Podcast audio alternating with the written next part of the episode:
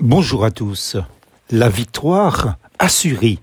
Les Israélites furent humiliés à cette occasion et les Judéens remportèrent la victoire parce qu'ils s'étaient appuyés sur l'Éternel, le Dieu de leurs ancêtres. Deux Chroniques, chapitre 13, verset 18. Pour donner suite au schisme, après le règne et la mort du roi Salomon, la Bible nous montre que la guerre était monnaie courante entre les deux royaumes du nord, Israël, et du sud, Juda.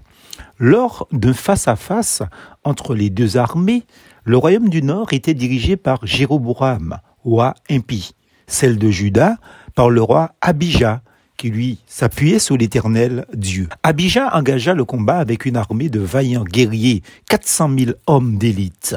Jéroboam se rangea en ordre de bataille contre lui avec 800 000 hommes d'élite, vaillants guerriers. Deux Chroniques, chapitre 13, verset 3. Il n'y a pas photo, en proportion du nombre. Mais n'oubliez pas ceci, on prépare le cheval pour le jour du combat, mais c'est l'Éternel qui donne la victoire pour Verbe 21, verset 31.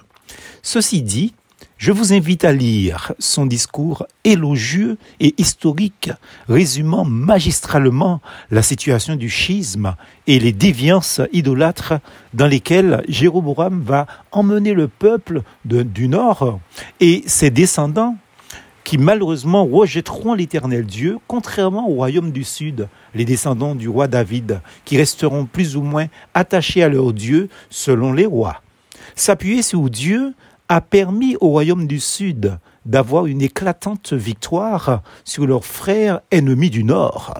Abijah et son peuple leur infligèrent une grande défaite et 500 000 hommes d'élite tombèrent morts parmi les Israélites.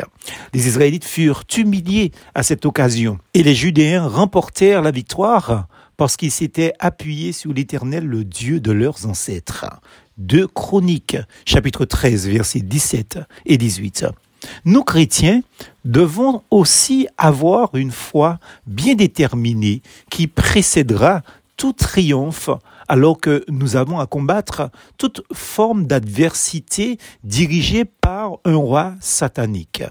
Comme les soldats du royaume de Juda, crions à Dieu.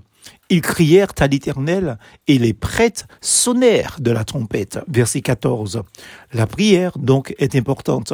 Et ensuite, nous est-il dit, les hommes de Juda poussèrent un grand cri de guerre et à leur cri de guerre, l'Éternel frappa Jéroboam et tout Israël sous les yeux d'Abijah et de Juda. Verset 15.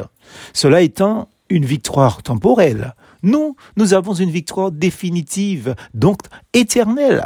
Mais dans toutes ces choses, nous sommes plus que vainqueurs par celui qui nous a aimés. Romains chapitre 8, verset 37 proclamons la victoire remportée par notre Seigneur Jésus-Christ, mort pour nous sous la croix, mais ressuscité d'entre les morts. Surtout, ne nous laissons pas épouvanter par Satan, l'adversaire de notre âme, ce roi satanique qu'il est. Répétons les mots par lesquels nous proclamons sa victoire en face de nos ennemis dans les combats spirituels que nous avons à soutenir. Notre foi en sera récompensée comme pour Abijah. Plus force en Jésus.